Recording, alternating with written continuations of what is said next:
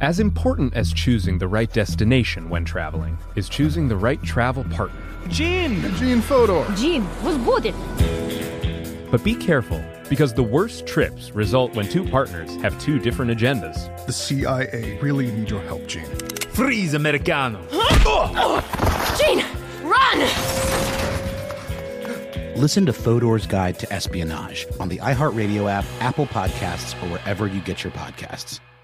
Something that makes me crazy is when people say, well, I had this career before, but it was a waste. And that's where the perspective shift comes that it's not a waste, that everything you've done has built you to where you are now. This is She Pivots, the podcast where we explore the inspiring pivots women have made and dig deeper into the personal reasons behind them. Join me, Emily Tish Sussman, every Wednesday on She Pivots. Listen to She Pivots on the iHeartRadio app, Apple Podcasts, or wherever you get your podcasts. If you want to level up your marketing and business knowledge, look no further than the Marketing School podcast, hosted by Neil Patel and yours truly, Eric Siu. It is the number one marketing podcast on Apple and number 15 on business in the United States. Now, if you want to listen to interesting conversations with operators that have been there, done that, also with other interesting guests, then listen to Marketing School every weekday on the iHeartRadio app, Apple Podcasts, or wherever you get your podcasts. I'm Tamika D. Mallory. And it's your boy, my son, the General. And we are your hosts of TMI. And catch us every Wednesday on the Black Effect Network, breaking down social and civil rights issues, pop culture, and politics in hopes of pushing our culture forward to make the world a better place for generations to come. Listen to TMI on the Black Effect Podcast Network, iHeartRadio app, Apple Podcasts, or wherever you get your podcasts. That's right. Welcome to Stuff to Blow Your Mind from HowStuffWorks.com.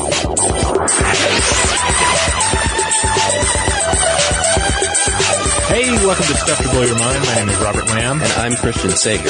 And today we're going to be talking about cargo cults. Uh, but we're not just going to approach it uh, you know, from a anthropological uh, standpoint. We may be looking at this uh, in terms of what it says about our understanding of science, programming, uh, the environment in which we live. In a way, it's a deceptively deep topic. Yeah, I, I'm really interested in this because I feel like we're not just going to be explaining something for the audience, but like that it has applications to our everyday and also to the way that we view science. Um, similar to the sort of what we did with that Wicked Problems episode a couple weeks ago. Exactly. This one should be a, a, good conversation starter as well. So before we get into that though, we just want to remind you, uh, podcasting, that's not all we do. We're also writers and video performers. Uh, that's, that's a weird way to describe ourselves. But yeah, we do videos as well about science and education. Uh, you can find all of that stuff at stufftoblowyourmind.com. That's our mothership. That's where we keep all of the goodies.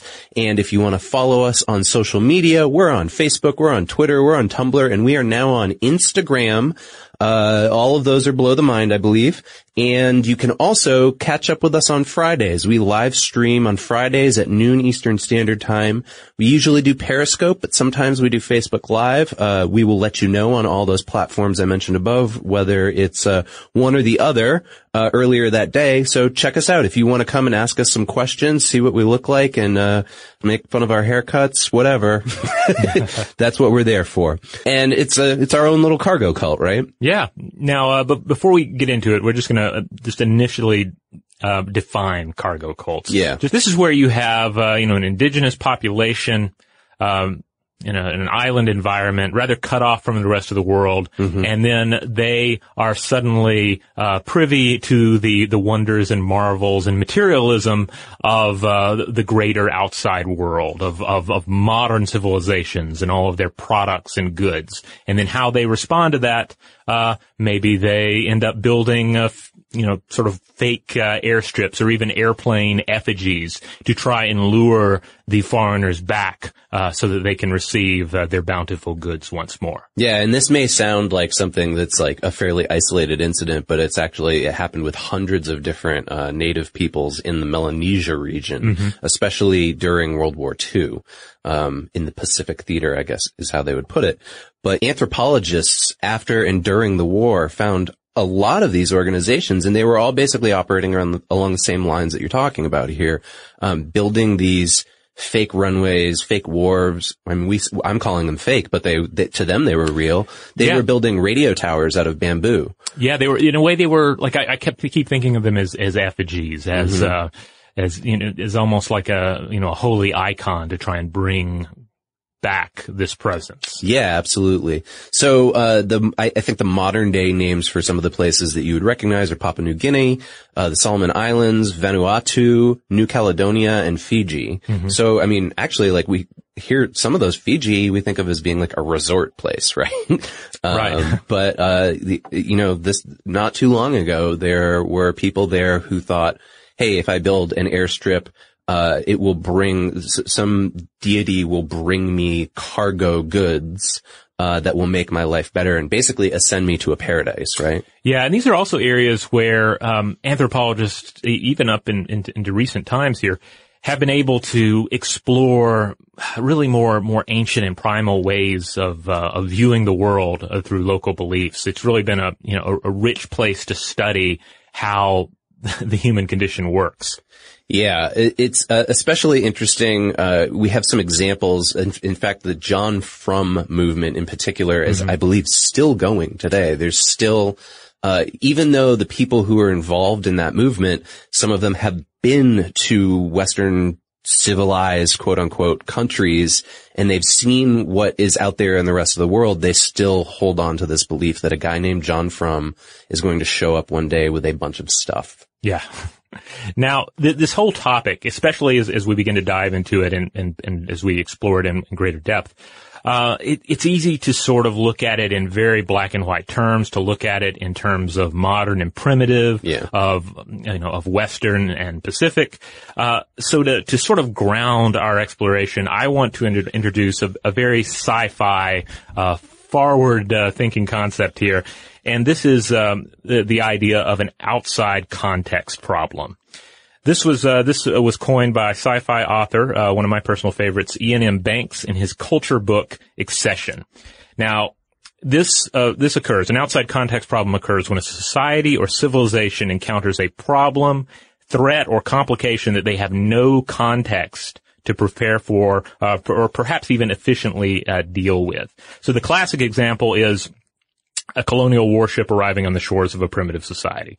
Uh, in uh, the uh, the book Excession, it's an object from outside the known universe and seemingly older than the known universe popping into existence. Now, another example, and this is apparently the the inspiration for uh, for Banks' creation of the term outside context problem, Okay. is that he uh, back in the day uh, he was playing the original version of uh, Sid Meier's Civilization. Yeah. And uh, if you've ever played this, it's uh, you know, it's you, you take control of different civilizations, and then you're you're you're going up this technology tree. And so sometimes you're often you're encountering uh, other civilizations at the same technological level, but sometimes there's a discrepancy. And um, and for instance, one might find uh, oneself in a situation playing this game where you're encountering a modern battleship while you're still stuck using wooden sailing ships. Outside context problem. You couldn't possibly prepare for it. Now, an, an outside context problem is often fatal. Most societies and civilizations only ever encounter one of these things. Uh, and history provides us with numerous examples of how these typically play out. Uh, uh, most of them seem to come to us through, uh, you know, the more recent time, in more recent times, the colonial expansion of imperialist uh, European powers. Yeah. But we also see some uh, thought-provoking examples uh, from the 20th century, um, particularly with cargo cults, which we're discussing here, because essentially what we're dealing with is how a society, how a culture responds to uh, an outside context problem, to contact with this with this force, with this world that is so vastly different from what they were prepared for. And what do you do? Do you do you, you, do you, are you just consumed by this power? Are you just completely wiped out by it? Is, does everything that you were previously come to an end? Uh, do you, do you somehow miraculously hold out like the, you know, the heroes in some sort of science fiction, uh, story? Or do you find some sort of middle ground?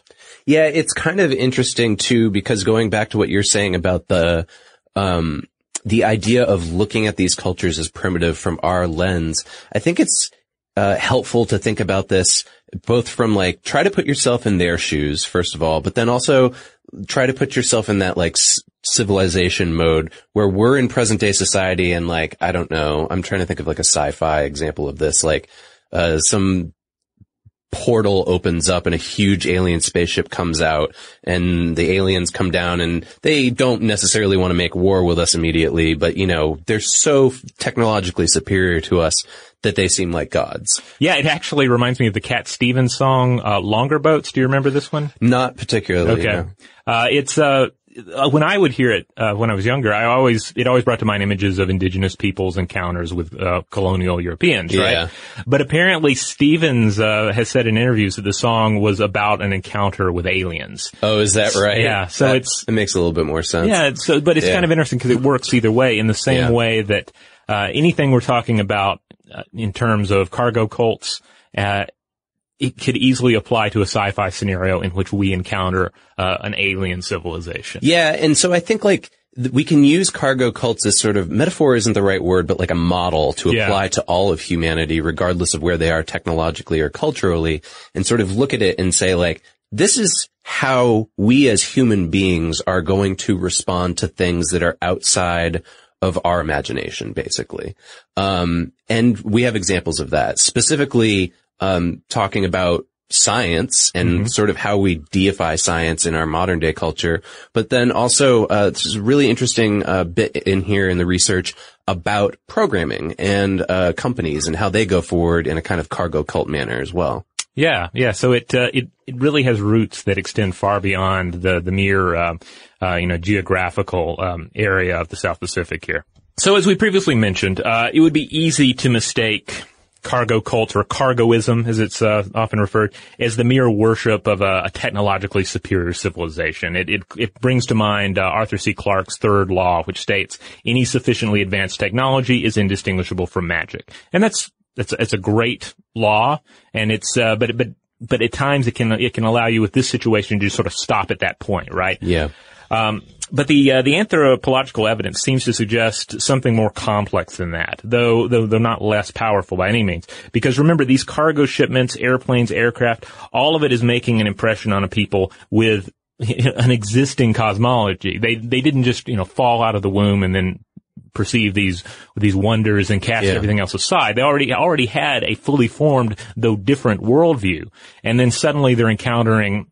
You know, in the case of World War II, I think it's important for us to remember, and we have to sort of put ourselves in a different frame of mind the further we get away from it in time. But this was a time of true global war in which we had economic engines of total war encircling the globe. It was, it was a true world war, uh, which is a little alien for, for us to consider. Yeah. You know, Yeah. given where we are in time. Well, that's that's one of the things about cargo cults that I think uh, makes uh, again like manifest about just human culture in general is that like it's yeah like we in modern civilization can imagine the scenarios that are outside of our own personal like right in front of us experiences like for instance economics right Right. like we we think we have a grasp on that idea but we're not actually witnessing the events that lead to it so it's sort of in its own way imaginary right Right. uh, and I think that that's uh, essentially what they were encountering as well when they would, you know, see this, uh, new age basically showing up in front of them, starting with cargo deliveries coming to colonial officials. And they said, well, it just seems like these people are writing down stuff on scraps of paper. And then when they do that, uh, a ship shows up and delivers a bunch of things they need. So we do the same thing, right? Right. And it- obviously it doesn't quite work that way. As uh, uh, Richard Feynman says, uh, and we're going to probably repeat a lot in this episode, the planes didn't come. Yeah. Uh, one of the other things that's interesting here too is conflict arises out of these cargo cults as well. I mean, sometimes the foreigners will show up with the cargo and they'll be seen as having intercepted and stolen the cargo that was actually meant for the native peoples of this region, right? So they'll think, oh, well, that was, hey, I, I wrote my note on the piece of paper and it didn't show up for me. And then all of a sudden you show up and you've got all this stuff. You've got, I don't know, radios and microwaves or whatever. Uh, that, that's gotta be mine. You must have stolen it, right? And so that leads to conflict. In fact, uh, the Japanese during World War II saw, they became highly unpopular in this region, Um, mainly because they tried to disarm and disperse the population, but the natives essentially thought that they were interfering with this kind of cargo cult mentality and attacked their warships with canoes. Uh, and they thought that they would be invulnerable because they doused themselves in a kind of holy water, but then they were slain by Japanese machine guns. Hmm. So it's really tragic, actually, when you yeah. think about it on a kind of larger scale. But of course, you know, all of World War II was. And so where this ties into, I think, uh, stuff that we're beginning to see in, in modern society as well is the idea that like there's a connection between the cargo being delivered and the deity manifesting and the end times, right? That right. like this is the end of our modern our not ours, but like the the way of living that we understand is ending and a new age will be brought about by this arrival, right? Uh, and, it's essentially a millennialist uh, worldview. Yeah, I've seen it referred to that way in a, in a couple of the literature pieces of literature that we read for this piece. But yeah, that like some kind of cataclysmic event has to happen first before the paradise occurs, and so subsequently then there's this like weird eschatological behavior mm-hmm. that they have because they're like, well, it's all going to end. So let's just burn it to the ground anyways, right? Like let's, we'll destroy all of our actual resources because who cares? That airplane's going to come and bring us the cargo that we need. And we're never going to have to worry about growing crops or, um, maintaining livestock again, right? So I actually have a personal experience with a situation very similar to this oh, yeah? that's happening in my life right now. And I think it's worth sharing with the listeners because maybe you have something else going on that's similar. Uh, my father believes that the end of the world is coming. Uh, very strongly. Not only does he believe that it's coming, he has a date. He thinks it's going to happen on October 1st of this year. Um, and so he is currently in the middle of making what I call his magical mystery tour. Uh, he's touring around the world, going to see all of the sites that he either hasn't gotten to see yet, like he went to Jerusalem, or he just took his wife to New York City, uh, or visiting family members that he hasn't seen in a long time because he thinks this is the end. Uh, and it's, when I was reading about these cargo cults, I was like, oh, this is what's good. Like, it seems crazy to me, but it's the same thing that's kind of going on with my dad, right? That he's like, well, in order for paradise to show up, right? Because mm-hmm. it's, this is very deeply connected to his beliefs in Christianity. Um, he thinks that it, it, has to, it has to all be destroyed first, right? Like we can't imagine a world without an, apo- uh, a new world without an apocalypse. Yeah, I mean, you're right. I mean, the ideas that are wrapped up in cargoism, they are not that dissimilar from um, from many of the uh, the ideas uh, existing in, uh, in in various Christian movements that are very much based on the imminent end of the world as we know it, the imminent return of a savior, right? And it creates a very dramatic model for the near future with with a with a more or less definite timeline to work with. Whereas, and maybe that's part of the attraction of it, right? Is that it yeah. gives you a definite timeline for for for the future that is just not realistic outside of this particular worldview. Yeah, I mean, for me, like, and you know, I don't want to dive too down the personal hole for for myself here, mm-hmm. uh, just because that probably wouldn't be fair to the audience. We should cover the the topic at hand here.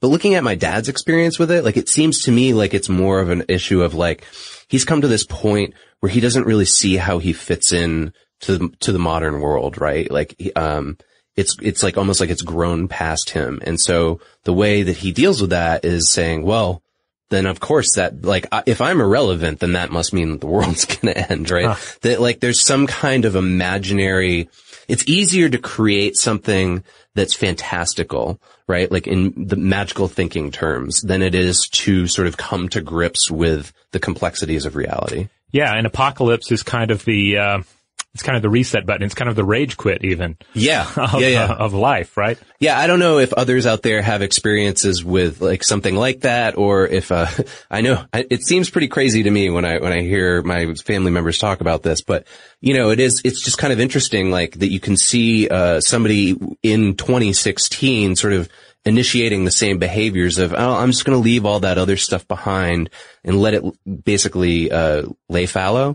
Mm-hmm. Uh, and, and because why bother, right? Like the, it's, it's, the apocalypse is coming anyways.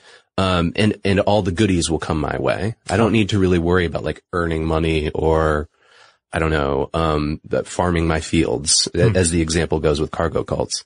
And of course, this just brings us to the question of, of how do you interpret the idea of cargoism? How do you interpret cargo itself or cargo as it's known in the, the pidgin Englishes of uh, Melanesia? Because on one hand, it's something that a cargo cult, you know, led or instigated by a, a charismatic uh, leader. That's always important to remember. There are there are strong elements of cults as we know it uh, inherent in these cargo cults. Yeah. Um, so the uh, th- they asked for it through dance, through marching, ritual, communication with spirits, uh, and in the building of these effigies in some cases. So in its most literal form, we're talking about cargo as money or Western manufactured goods that are shipped into the island in massive amounts. Particularly, uh, we're talking about the you know during the the Pacific War. The most remarkable version, of course, is just the the recreation of landing strips and airplanes. Um, you know, making it possible for these items to return. Yeah, I mean, it, and down to wharves and warehouses and the radio towers one is the one that kept getting me. They would actually build antennas and it was like, they didn't understand what an antenna was, but they, they saw what it looked like and they knew there was some kind of cause and effect between the antenna and the cargo arriving, right? Yeah. Um, so they did their best to replicate that. You know, I I didn't encounter this in the material we're looking at, but I wonder to what extent um, cargo cultism plays into uh, ancient astronaut beliefs. I, Oh, I I'm yeah. assuming there's Yeah. a strong connection there, uh, but I'm not uh, I, I'm not that familiar with uh, all the ancient astronaut uh, materials out there. Yeah, I don't, I, I don't know if you've ever done an episode on it before. I'm wondering if the conspiracy, uh, guys here at How Stuff Works who do stuff they don't want you to know have done something on it. But can you just briefly summarize that for our audience? Uh, this is the idea that uh, extraterrestrial visitors, or I think in some cases, you know, maybe it's somebody from the future, but anyway, Yeah. some essentially it's saying that humanity as we know it was shaped by an outside context uh, um, event earlier in its existence. So, Yeah. you know, space aliens came and showed us how to make bread. It's sort of like thing. the Stargate model, right? Like, Yeah. I think Stargate is sort of based off of that idea that like the deities that were worshipped in ancient Egypt were actually technologically advanced, uh, aliens. Yeah. Or something along those And lines. And, you know, I could see if someone were looking at the cargo cult model, you could take that model, apply it to ancient civilizations, and you could try and make, you know, you could try and bring the two together and say, well, they built this particular monument uh, as a kind of, you know, fake uh, radio tower. They were trying to, um, to to recreate the form, though were unable to understand the function of, you know, very technologically advanced uh, items. And I brought up economics earlier, so here's kind of an example of how the economics aspect played out in this region in a similar way to the cargo cult thing. It wasn't necessary. I mean, they were connected, but it wasn't necessarily uh, an example of it. But so, for instance, they would find, hey, we're trading with these the colonials that have shown up. Uh, all of a sudden, I don't know what they're uh, giving them, kava maybe, uh, and, or selling them. And, uh, it's worth 30 pounds one week, right? And so they think, okay, uh, this unit of kava is worth 30 pounds. And then a couple weeks later, the colonials show up and they say, well, we're only going to give you five pounds for it now. And they go, well, what, what are you talking about? Why? It was, it's worth 30 pounds.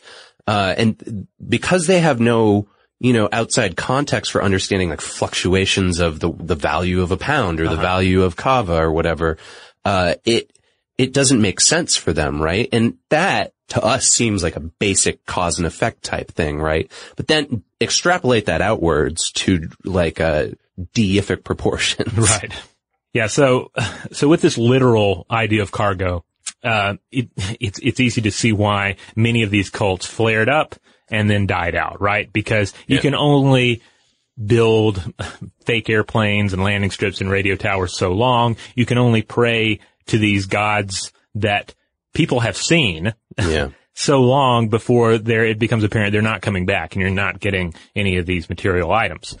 However, let's go back to that idea that there's very much a merger of ideas going on here, that these Yeah. were people that had existing uh, mythologies, that had an existing worldview, and they were impacted by the trauma of this outside context problem and not just completely reshaped by it. Yeah, it reminds me of the way that Catholicism has affected some localities, uh, like mystical or supernatural beliefs, and they've sort of mixed together, right? Right. Um, I think the common one that a lot of people think of is like voodoo and hoodoo. It's actually, uh, somebody ju- actually just wrote into us recently and asked us, asked us to do an episode on the difference between the two. And I don't really feel confident that in having done the research enough to explain it right here, but maybe we'll do something on that in the future.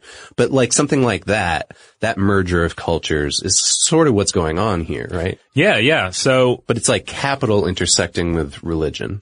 Yeah, yeah, indeed. I mean, it, you end up with a, a, sort of a metaphorical cargoism where, where cargo or, or cargo can also mean an, a number of things, including return of dead ancestors, achievement of balanced exchange relations with Europeans, um, you know, sense of honor and self-worth, desire for political, uh, uh, sovereignty, the transformation and transcendence of everyday reality. So, so cargo, the thing you're, you're asking for, becomes less about this material delivery and more of a spiritual delivery.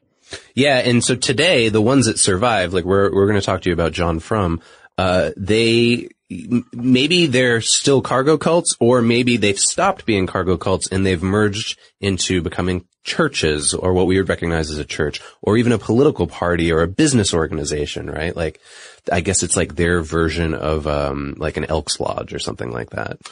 Yeah, yeah, they've or Knights of Columbus. I don't know. Uh, sorry, that's like a New England reference. I don't know. Do they? I, I, we're in Atlanta. Do they have uh, Knights of Columbus and Elks Lodges down here? They have Elks Lodges. Okay. I'm I'm not totally certain about Knights of Columbus offhand. Okay. Okay. Yeah. That's probably not really our bag, anyways. I don't know that we would necessarily know. Um, well, I the the Elks clubs were really big when I grew up. Like that was yeah. very much a, yeah, me too. an important uh, uh, part of the local community. Um, so some anthropologists argue that a lot of this boils down to the manner by which Melanesian cultures embrace a, and this is uh, from anthropologist uh, uh, Lamont Lindstrom. That's an awesome name, Yeah. Lamont Lindstrom. He uh, says, says that they embrace a quote constant background of imminent cargoism or expectation of sudden episodic change. Which I, I really like that definition because it, it plays into nice, nicely into this idea of the, the trauma of the outside context problem. Yeah. Uh, and I have a few other just quick definitions of cargoism that come from a few of these, uh, from a few different sources we looked at, and I just want to roll through them just so we have, just to make sure we have that firm grounding before we continue. Um, Christian Science Monitor correspondent Nick Squires uh, defined it as quote a highly complex reaction by bewildered islanders to the influence of Western modernity. Uh, Kirk Huffman, a, uh British anthropologist who lived in Vanuatu for 17 years, uh, defined it as quote a way for traditional people to come to terms with colonialism and Christianity. And Ralph Regan, uh, Regenvanu, uh, director of the uh, Vanuatu Natural Cultural Council, um, says, quote, it's basically a cultural preservation movement. It melds exposure to the West with old belief systems. It served people well. Uh, and he, he also uh, describes it as kind of a rejection of fully packaged Christianity. So it all comes back around to this idea that cargo cults were kind of the middle ground survival uh, method. And so that they, you know, they, they couldn't, they, they, they couldn't do nothing but change. Yeah. But this, there was a way to change that didn't mean just completely giving in to what, uh, the colonials wanted you to be. Yeah, which is, I mean, I guess like we'll have to wait until the aliens show up, uh, and conquer us, but like, that's kind of how I imagine it would go, Mhm. right? Uh, unless it goes, I mean, there's so many science fiction portrayals of first contact like that, but, Right. but I, I suppose the other option is that it could just be like utterly violent, you know? Okay, so we're about to take a break, but when we come back, we're going to talk about two specific examples of cargo cults, uh, the John Frum movement and the Prince Philip movement.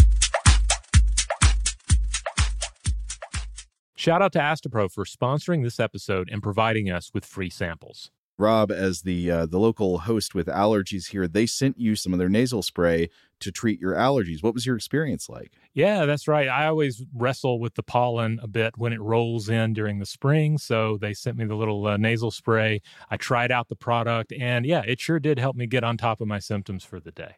And it's so fast acting, uh, it was already kicking in before I left the house. Astepro is a first of its kind nasal allergy spray. It's the fastest 24 hour over the counter allergy spray. It starts working in 30 minutes, while other allergy sprays take hours. Astepro is the first and only 24 hour steroid free allergy spray. Astepro delivers full prescription strength indoor and outdoor allergy relief from nasal congestion, runny and itchy nose, and sneezing. Get fast acting nasal allergy symptom relief with Astepro. Go to asteproallergy.com for a discount so you can get Astepro and go today. A S T E P R O allergy.com. Astepro and go. Uses directed for relief of nasal congestion, runny nose, sneezing, and itchy nose due to allergies. As important as choosing the right destination when traveling is choosing the right travel partner. Gene! Eugene Fodor! Gene, was booted! Much of the joy you will find on the road comes from the person you share it with. So you write the books, Gene, and Vlastar on the business. I understand now. It is a wise man uh, who marries a wiser woman. But be careful and choose your travel partner well, because the worst trips result when two partners have two different agendas. Get down! I'm not stupid, Gene. Something is going on, and it's high time you tell me the truth. Freeze, Americano. Oh! Gene, run! So travel before it's too late. Your money will return, your time won't, and we're all too quickly approaching that final destination. Listen to Fodor's Guide to Espionage on the iHeartRadio app, Apple Podcasts, or wherever you get your podcasts. Something that makes me crazy is when people say, Well, I had this career before, but it was a waste. And that's where the perspective shift comes that it's not a waste, that everything you've done has built you to where you are now. This is She Pivots, the podcast where we explore the inspiring pivots women have made and dig deeper into the personal reasons behind them. Join me, Emily Tish Sussman, every Wednesday on She Pivots as I sit down with inspiring women like Misty Copeland, Brooke Shields, Vanessa Hudgens, and so many more. We dive into how these women made their pivot and their mindset shifts that happened as a result. It's a podcast about women, their stories, and how their pivot became their success. Listen to She Pivots on the iHeartRadio app, Apple Podcasts, or wherever you get your podcasts. Hey there, I'm Dr. Maya Shankar, and I'm a scientist who studies human behavior. Many of us have experienced a moment in our lives that changes everything. A moment that instantly divides our life into a before and an after. On my podcast, A Slight Change of Plans, I talk to people about navigating these very moments. The last couple of years has been the hardest season of our marriage for sure. I'm surprised our marriage survived it. I think we both are. I think we both were barely holding on. Mm. Nothing compares to how hard this is. Their stories are full of candor, awe, and hard won wisdom. And you'll hear from scientists who teach us how we can be more resilient in the face of change. True behavior change is really identity change. Every action you take is a vote for the type of person you wish to become. Listen to A Slight Change of Plans on the iHeartRadio app, Apple Podcasts, or wherever you get your podcasts.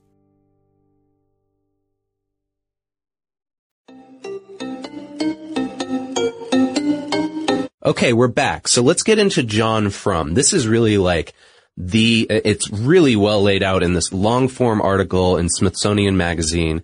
And, uh, I, I was absolutely kind of enthralled by this story of, I mean, I don't, I don't remember when the piece was written. It was relatively recent though, right? And the, this guy went and visited this cult and talked to all of them, interviewed them. And it use, cult almost doesn't feel like the right term to use. You know, Right. cargo cult is the term that anthropologists coined to describe this. But this one's been going for so long Mhm. that it doesn't really feel like that. Yeah, and the uh, the Smithsonian article in question is in John They Trust, and we'll make sure that there's a link to it on the landing page for this episode at stufftoblowyourmind.com. But yeah, John Frum. Uh, I, who is John Frum? Well, John Frum is Yeah. probably John from America. That's We think, yeah. That's the the supposed root of it. Nobody really knows who this guy is. There's a, um, you know, record within their culture of him, obviously, but we don't know who John Frum was. Uh, apparently it happened in like the 1930s, right? Yeah, yeah, and it uh, and it, it it ties in perfectly. It's it's basically the, the the main example of cargoism, and it it ties into everything we've discussed so far. It entails the sort of paradoxical promise of both, uh, you know, returned and preserved customs, uh, and the alien materialism of the distant U.S., Mm-hmm. you know, engaging in both, uh, both literal and metaphorical cargo. Yeah. Uh, this is the, very much the one, uh, the, the model of cargoism where we see the construction of the, the, the fake airplanes and radio towers and landing strips. Um, and it's, uh, it's still going. February 15th is John Frum Day, where the faithful celebrate, um, John Frum and continue to pray for his return. Yeah, and the idea is, you know, like like we've described with cargo cults b- before in this episode, he's going to return one day. Uh, and this is to clarify, this is in Vanuatu, uh, on the remote island of Tanna. Um, and he's going to show up and he's going to bring radios, TVs, trucks, boats, watches, icebox machines, uh, medicine, Coca-Cola, and many wonderful things. I'm glad Coca-Cola made it in there because it is, Yeah. it's a pretty wonderful thing. Uh, they didn't pay me to say that in this episode, but yeah, like, uh, it's just interesting. Basically, the idea is, and you know, in the mythos of John Frum, he's a white man who showed up, uh, told them, Hey, you don't need to go along with, uh, what these colonialists are telling you to do. Follow me and, uh, I'll be back. I'm going to go away, but I'm going to come back and I'm going to bring stuff to you. You know, I'm glad you mentioned the Coca-Cola specifically because if you, if you want to get into the idea of, um, of, of, of commercial, uh, globalization, globalization, yeah, Yeah. as its own kind of religion and cult. Yeah. Visit the, uh, the Coca-Cola Museum here in Atlanta because it is like entering like, the spaceship temple of a, uh, of a, of a consumerist church. Uh, and, and I say that without any, you know, comment on the product itself, but it, it's like, it's like if John Draper at the end of, of Mad Men really did found his own religion. And Yeah. in a way he did. I mean, Yeah. really, if, if you're confused by the, the ending of the Mad Men series, go to the Coca-Cola Museum because that is kind of the, make more sense. yeah, that will, that everything will make sense. You're like, oh, John, uh, Jon Hamm's, uh, John, uh, Don Draper becomes God at the end of Mad Men. I can definitely attest to the cult of Coca-Cola uh, in my international travels. I mean, Mhm. it's everywhere, obviously, and it uh, it tastes differently wherever you're going. In fact, I have never been to the Coca-Cola Museum, despite having lived here for ten years.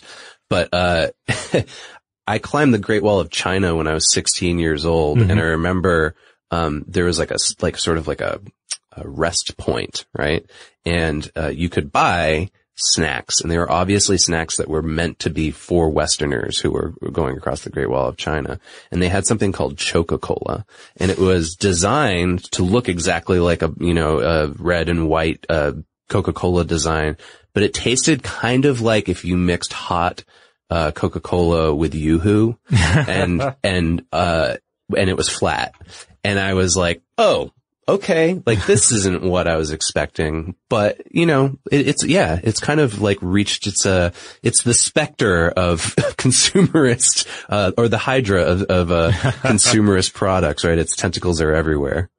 So one of my favorite parts about this uh, John from America article was that the the uh, guy who wrote it mentioned in particular how uh, he spoke to the various leaders because they they actually divided into two separate Oh, uh, yes, two different uh, factions. and there was almost like a civil war between them. I think they actually ended up having like a battle with axes or something like that. That's described at one point. It sounded awful, but um, one of the leaders had been to America and had spent time in California, and he was like, "So you've been, you've seen where the cargo comes from. Why do you still, you know, espouse these beliefs?" And he says, the guy's response was. Well, you know, uh, you Americans have been waiting for Christ to come back for 2000 years. How's it any different? Yeah. And I, that really kind of hit me. I went, oh yeah, okay, sure. Yeah, and it's it's also worth worth noting. You mentioned like this individual has been to the to the U.S. and what there are certain individuals in any of these movements that have they they they they have had the experience of of greater contact with the outside world. But most of the the people who follow these uh, belief systems, Right. they do not. They Yeah. they they live in very um, very rural areas with very limited access to any of the the modern uh, communication infrastructure that we take for granted. hmm So let's talk about Prince Philip. That's the other one. Oh yes. Uh, and it's again like another one that's that's uh you know highly connected to Western culture, sort of infiltrating these societies. Yeah, the Prince Philip movement, uh, they venerate, uh, Britain's Prince Philip, husband, uh, to Queen Elizabeth II, uh, born 1921. As of this recording, uh, still kicking, uh, still ticking at age 94. Uh, they cherish portraits of, uh, Prince Philip. They hold, feasts on his, uh, birthday. And, they say things like this is a, a quote, he is, he is a god, not a man. Sometimes we hear his voice, but we can't see him. So, th- this on the surface also sounds like just, it, it's easy to, to take a very, uh, black and white view of this. Yeah. You just imagine, uh, the, you know, the, the indigenous people, they see this esteemed royal individual from, uh, uh, you know, a modern society and they decide this is a god, let's worship him. But it's a little more complicated than that.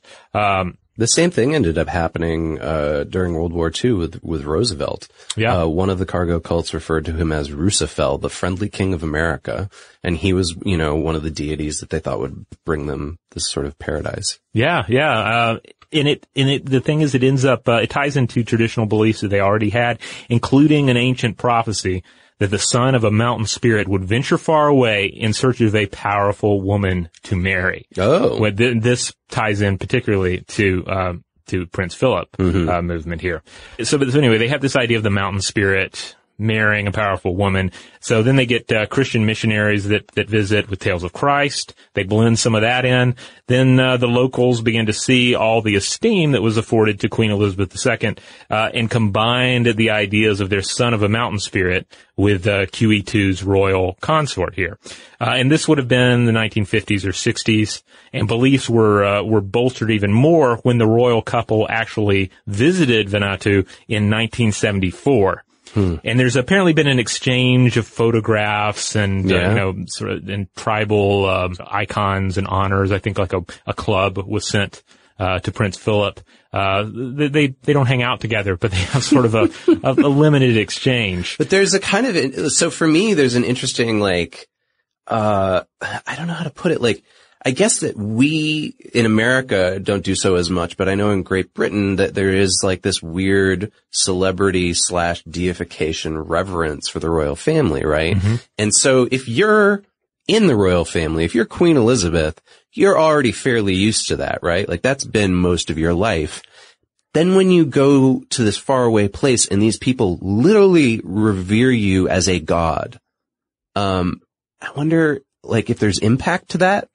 It's it's weird. It reminds me a lot of uh, the Rastafari movement, who of course um, believe that um, that Haile Selassie, the uh, the former uh, emperor of um, of Ethiopia, was the Messiah, Mhm. and uh, and so you had this situation where during his lifetime, you know, he's in Ethiopia, but in Jamaica. Uh, there is this growing number of people who believe that he is divine, and then how Yeah. does he deal with that?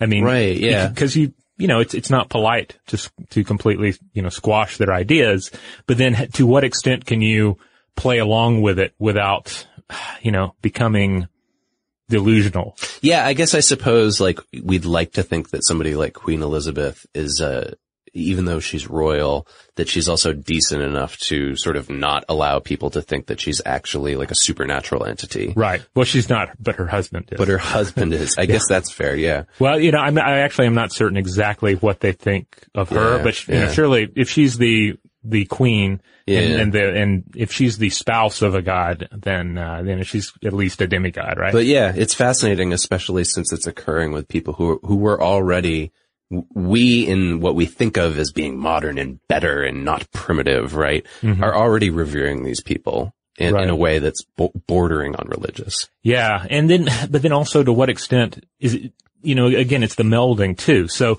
are they taking an existing belief system and, ser- and just wrapping it in the skin Yeah. of Prince Philip? Right. Or, or are they trying to understand these distant British royal figures by wrapping them in the myth? Or maybe it's a little bit of both. Yeah, I, I I'd love to hear if anybody out there has a little bit more of a connection to this. I wonder if maybe this is something that our British listeners are a little bit more familiar with. Also, when you say wrapping them in the skin of Prince Philip, I immediately think that like that's going to be the Eli Roth version Yeah. of this, right? Like he'll make some torture porn movie about uh, a cargo cult, uh, but they actually take the royal skin and just wrap it around uh, the cargo at the end of the movie. Well, yeah, I, I could see that happening. All right. Well, let's perfect segue to talk about cargo cult science. Yeah, yeah, cargo cult science, and uh, as we mentioned already, this idea comes to us from American theoretical physicist uh, Richard Feynman, who lived uh, 1918 through 1988. Uh, and uh, particularly, he laid this out in a 1974 Caltech uh, commencement speech, uh, which is available online, and it's also published in some of his books. Um, but um, he uses cargo cults as a metaphor for the public's interest in pseudoscience. In particular, mm-hmm. he invoked uh, the cargoist use of landing strips, etc., uh, in the uh, the John Frum movement, and his main targets were you know, he was going after stuff like ESP, UFOs, natural medicines, um, these things that often seem scientific or they're cloaked in science but there's something missing. It, as yeah. you quoted him earlier, the planes don't land. Yeah, and Feynman, uh, you know, he basically took it from looking at quote unquote pseudoscience, which doing a show like Stuff to Blow Your Mind, we both investigate and hear that term thrown around a lot. Mm-hmm. Um, but, uh, he determined that actually, like, even outside of pseudoscience, we don't really live in a scientific world. We like to think that we do, but we don't. Um, but yeah, you're right. Like he was investigating mysticism, things like isolation tanks and John C. Lilly, which we've covered yeah. uh, recently. Even psychotherapy. He was convinced that a lot of psychotherapy was all similar to cargo cultism. Uh, and I love this story that was in this article that we looked at for this. Um, he went to the famed, I don't know what you call it. Is it, is it Esalen? It's uh, I believe it's in California. It's like one of those sort of resort slash um, body mind therapy places. Right. And he was there. The story goes that he was there investigating and he was hanging out in a hot tub and there was a guy and a girl next to him in the hot tub. And the guy says to the girl, Hey, can I, uh, practice my massage techniques on you? And she says, yeah, sure. Okay. And uh, he starts rubbing her feet in the bathtub in front of Richard Feynman, and he goes, "I, I think, I, I think I'm uh, on your pituitary gland right now." and Feynman goes, uh, "You're pretty far away from it, buddy," and realizes like that actually this guy was a reflexology student there at the center and had been studying the science of reflexology, which is something I'd love to cover for the show. Um, and but but he like had no basic principle understanding of where things were in the body hmm. and thought the pituitary gland was in your foot. Huh. Yeah, that's that's one of so Feynman is one of these guys who, in all of his writings, he's he's always throwing out these interesting little stories about himself yeah. uh, that uh, you know that are that are often amusing. Uh, there's here's a quote from uh, this particular speech he that, that kind of sums up a lot about what we're talking. He says, "So I call these things cargo cult science because they follow all the apparent uh, precepts and forms of scientific investigation, but they're missing something essential because the planes don't land." So the the form is perfect. It looks like it did before, but it doesn't work. The it's it's yeah. it's form over function. It's kind of it's a surface level understanding and deification of a thing uh, without understanding how it actually works. There's something missing. And what is that? Yeah. And so, like I said, like he extrapolates that outwards later on from the pseudoscience world to the reality that he's working within in uh, scientific academia. Mm-hmm. And he basically comes to the conclusion that our science is basically to us is, well, just give all the information that you've looked at to other people and that'll help them judge the value of your contribution, right? That's essentially how he viewed peer review uh, science.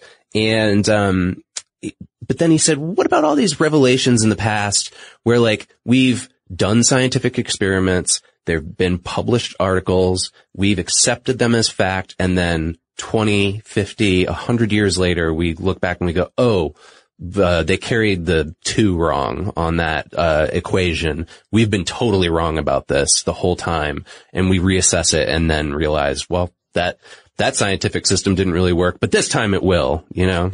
Yeah, well, I think in that it gets, I mean, you know, ultimately what he's arguing is missing in, in these, uh, these models of, uh, cargo cult science is scientific integrity and strict adherence to the scientific method. Yeah. So in a way, what we're talking about here is, is realizing that scientific knowledge itself can have errors in it. Yeah. Uh, but it's the, but the scientific method, that is the path where we, by which we continue to change our scientific understanding of the world. Mm. We continue to evolve it and, and realize where we've made mistakes, uh, where past uh, uh, theories were inaccurate. Uh, and you know, to his point, you have to be ready to fail. You have to make your material um, readily available so that individuals can point out, uh, critics can point out where you may have gone wrong, uh, as well as read, you know, where you think you went right. Yeah, uh, he, there's a point sort of towards the end of this article that we read where Feynman starts talking about sort of, you know, if you've worked in the public sector or, well, I guess it's not necessarily public sector. If you've just worked in academia,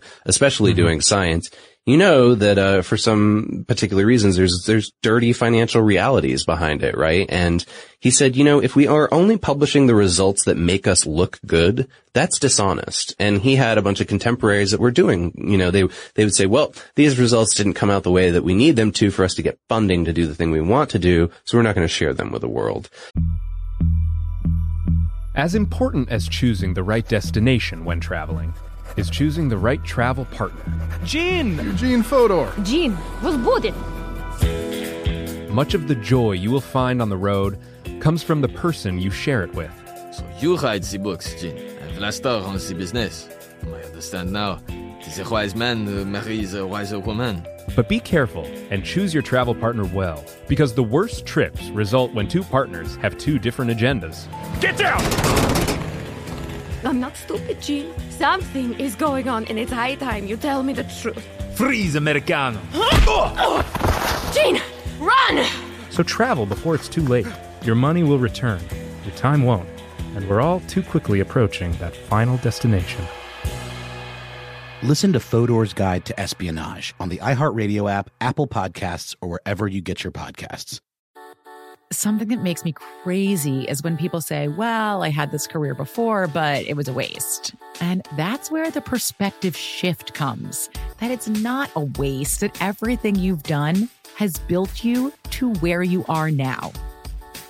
This is She Pivots the podcast where we explore the inspiring pivots women have made and dig deeper into the personal reasons behind them.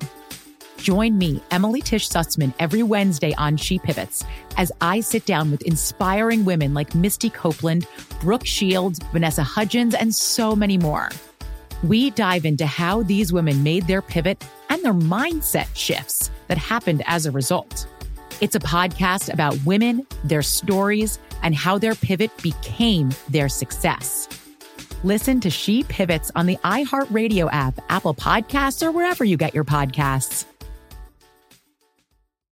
Hey there, I'm Dr. Maya Shankar, and I'm a scientist who studies human behavior.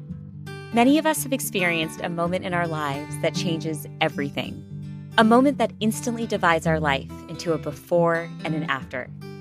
On my podcast, A Slight Change of Plans, I talk to people about navigating these very moments.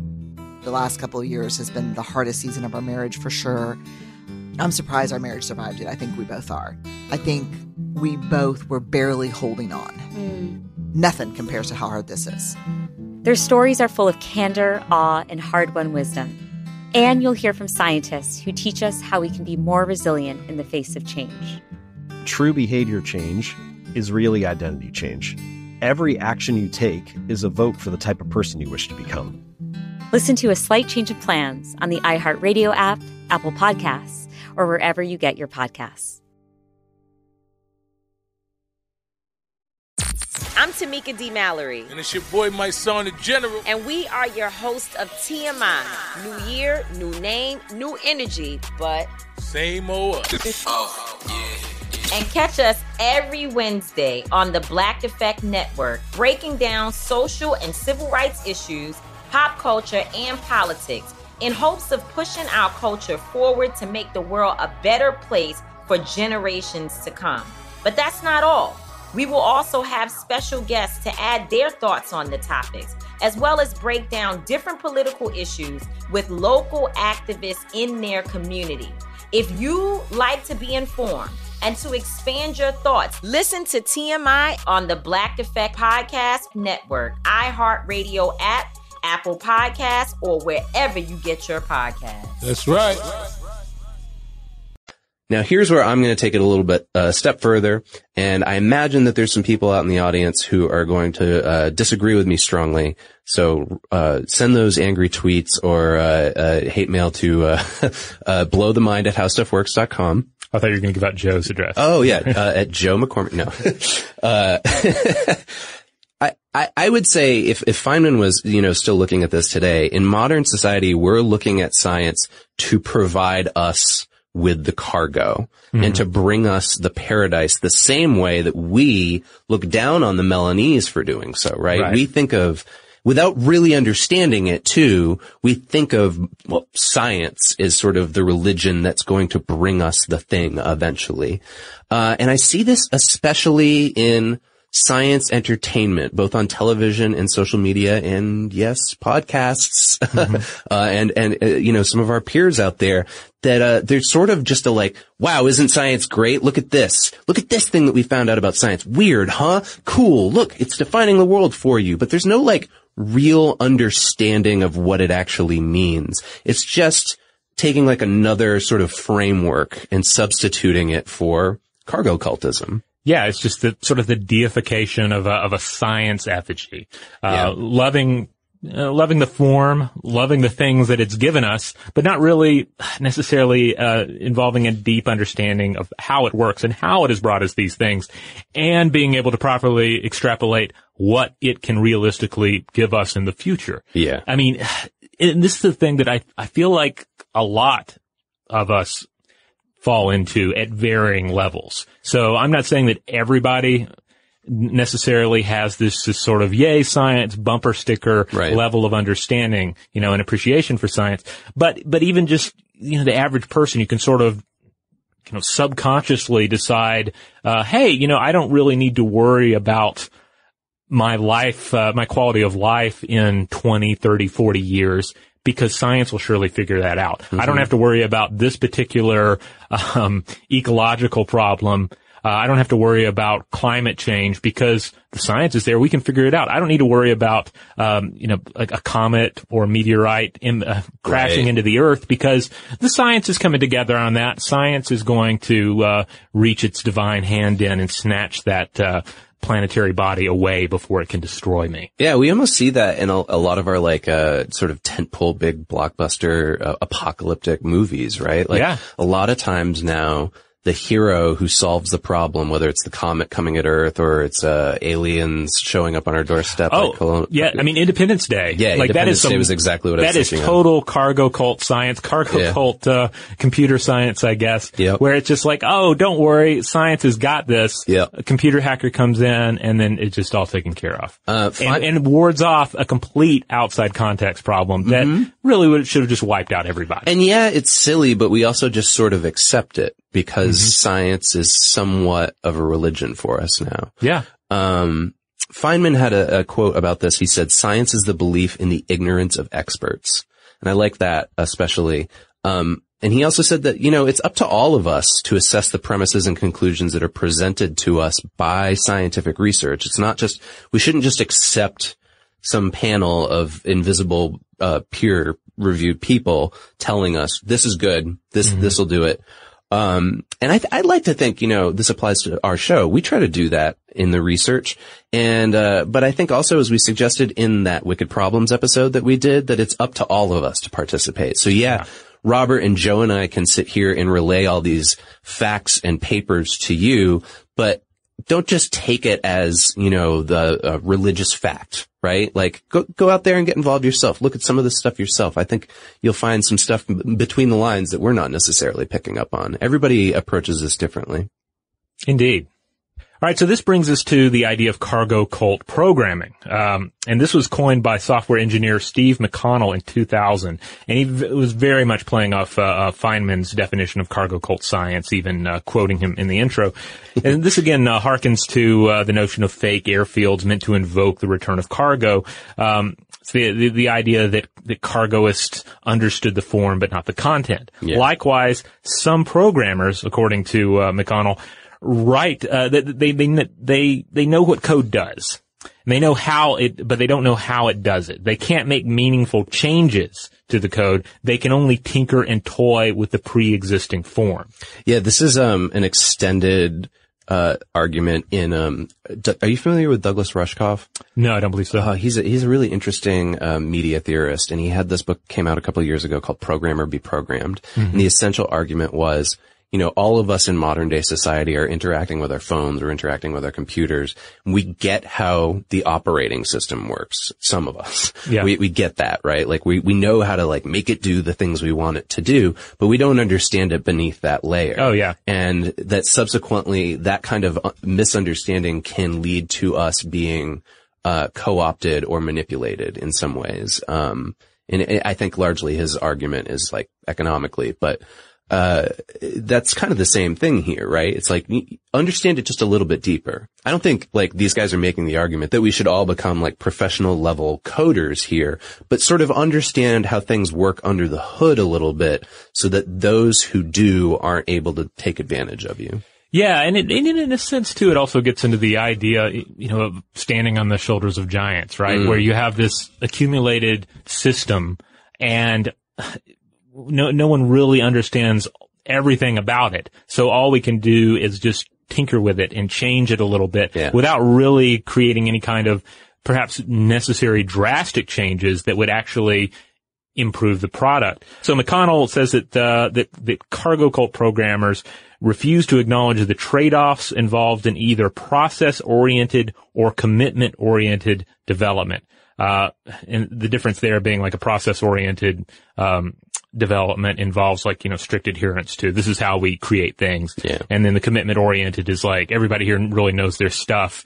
Give them the the freedom and the space they need to to do it. Yeah, this Um, is like another application of again, like the these are cargo cultism, I think, and wicked problems are highly connected because McConnell sort of lays out, look, like those are two theories of running an organization, Mhm. but there are imposter organizations out there, right? And so he calls like the process imposter organizations are the ones that they they see a successful company and they go, well. How are they successful? They're generating a lot of documents and they have a lot of meetings. Right. So we should do the same thing. So we'll generate a lot of documents and we'll have a bunch of meetings, but then they don't understand that this is, that's not what makes the other people successful, right? That's Right. not what's responsible for it. And likewise, the commitment one, it, there's imposters as well where they say, well, that organization, I think Microsoft was the example he used at the time was that organization, they don't generate a lot of documents. They offer stock options to their employees and they expect that their employees will work a lot of overtime. So we should do the same thing. Uh, we should do that. And they, they don't realize that's not what leads to success. The reason why people are working the overtime is because they love their jobs. They, they love what they're doing and that's what's leading to the success. Yeah, yeah, and certainly I think there are there are applications for this in pretty much any discipline in any business. Yeah. Like to what extent does an individual or an organization really understand the business or the product in which they are engaged and to what extent are they just they they building those airplane effigies are they just creating the things that seem to be to line up with success and hoping that the cargo comes Mm-hmm.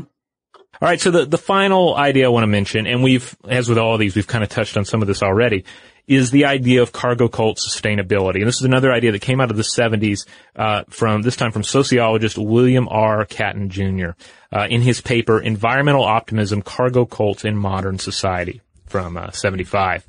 We assume that our technological advancement will save us, uh, as it seemingly has in the past, without really backing that idea up very well. Instead, quote, runaway world technology reduces rather than enhances the habitat's uh, carrying capacity. All forms of human organization and behavior that are based on the obsolete assumption of limitlessness will necessarily change somehow to forms that are compatible with finite limits of the world ecosystem.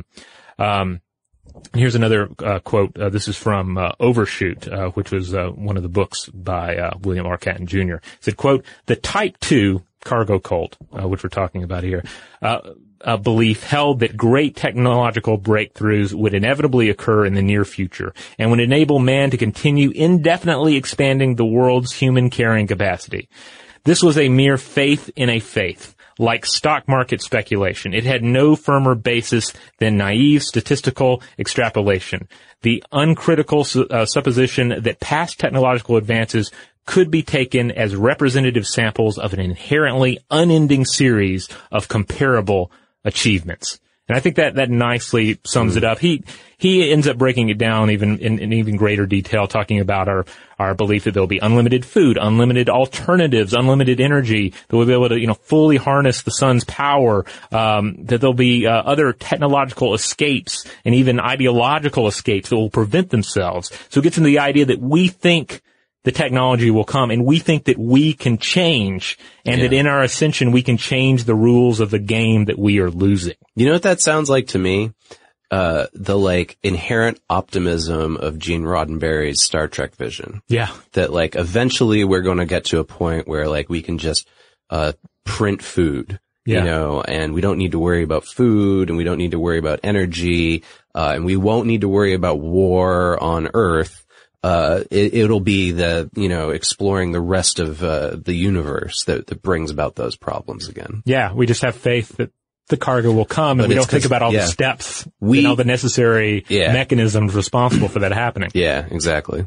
All right, so there you have it. I think we're going to leave it there. Um, you know, we hope this one will be a, a great topic to just stir up conversation Mm-hmm. about, uh, you know, about where we are now, about where we've been in the past, and where we're going to go in the future, uh, both in reality and in our various science, science fiction models out there. Yeah, so if you have insights to add to this, or maybe you had some kind of epiphany while you're listening to this, or maybe you're furious at me or Robert right now, you can write into us, uh, first of all, on Facebook, Twitter, Tumblr. Uh, I suppose you could also write into us on Instagram. I don't quite know how that works yet, but I guess we'll maybe post an image of uh, the episode to go along with this. Uh, so you could write in there too. Uh, let us know what you think, or you can just get in touch with us the old-fashioned way and send love or hate mail to blowthemind at howstuffworks.com.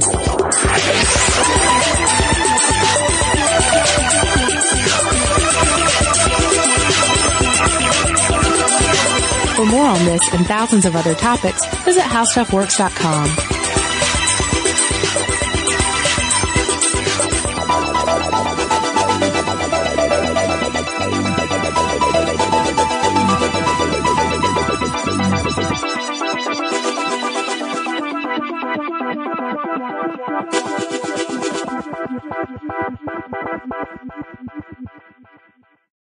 As important as choosing the right destination when traveling is choosing the right travel partner. Gene! Gene Fodor. Gene, was good. But be careful, because the worst trips result when two partners have two different agendas. The CIA really need your help, Gene. Freeze, Americano! Gene, run! Listen to Fodor's Guide to Espionage on the iHeartRadio app, Apple Podcasts, or wherever you get your podcasts. Something that makes me crazy is when people say, well, I had this career before, but it was a waste. And that's where the perspective shift comes that it's not a waste, that everything you've done has built you to where you are now. This is She Pivots, the podcast where we explore the inspiring pivots women have made and dig deeper into the personal reasons behind them. Join me, Emily Tish Sussman, every Wednesday on She Pivots. Listen to She Pivots on the iHeartRadio app, Apple Podcasts, or wherever you get your podcasts. If you want to level up your marketing and business knowledge, look no further than the Marketing School podcast, hosted by Neil Patel and yours truly, Eric Siu. It is the number one marketing podcast on Apple and number 15 on business in the United States. Now, if you want to listen to interesting conversations with operators that have been there, done that, also with other interesting guests, then listen to Marketing School every weekday on the iHeartRadio app, Apple Podcasts, or wherever you get your podcasts. I'm Tamika D. Mallory. And it's your boy, Mysonne, the general. And we are your hosts of TMI. And catch us every Wednesday on the Black Effect Network, breaking down social and civil rights issues, pop culture, and politics in hopes of pushing our culture forward to make the world a better place for generations to come. Listen to TMI on the Black Effect Podcast Network, iHeartRadio app, Apple Podcasts, or wherever you get your podcasts. That's right.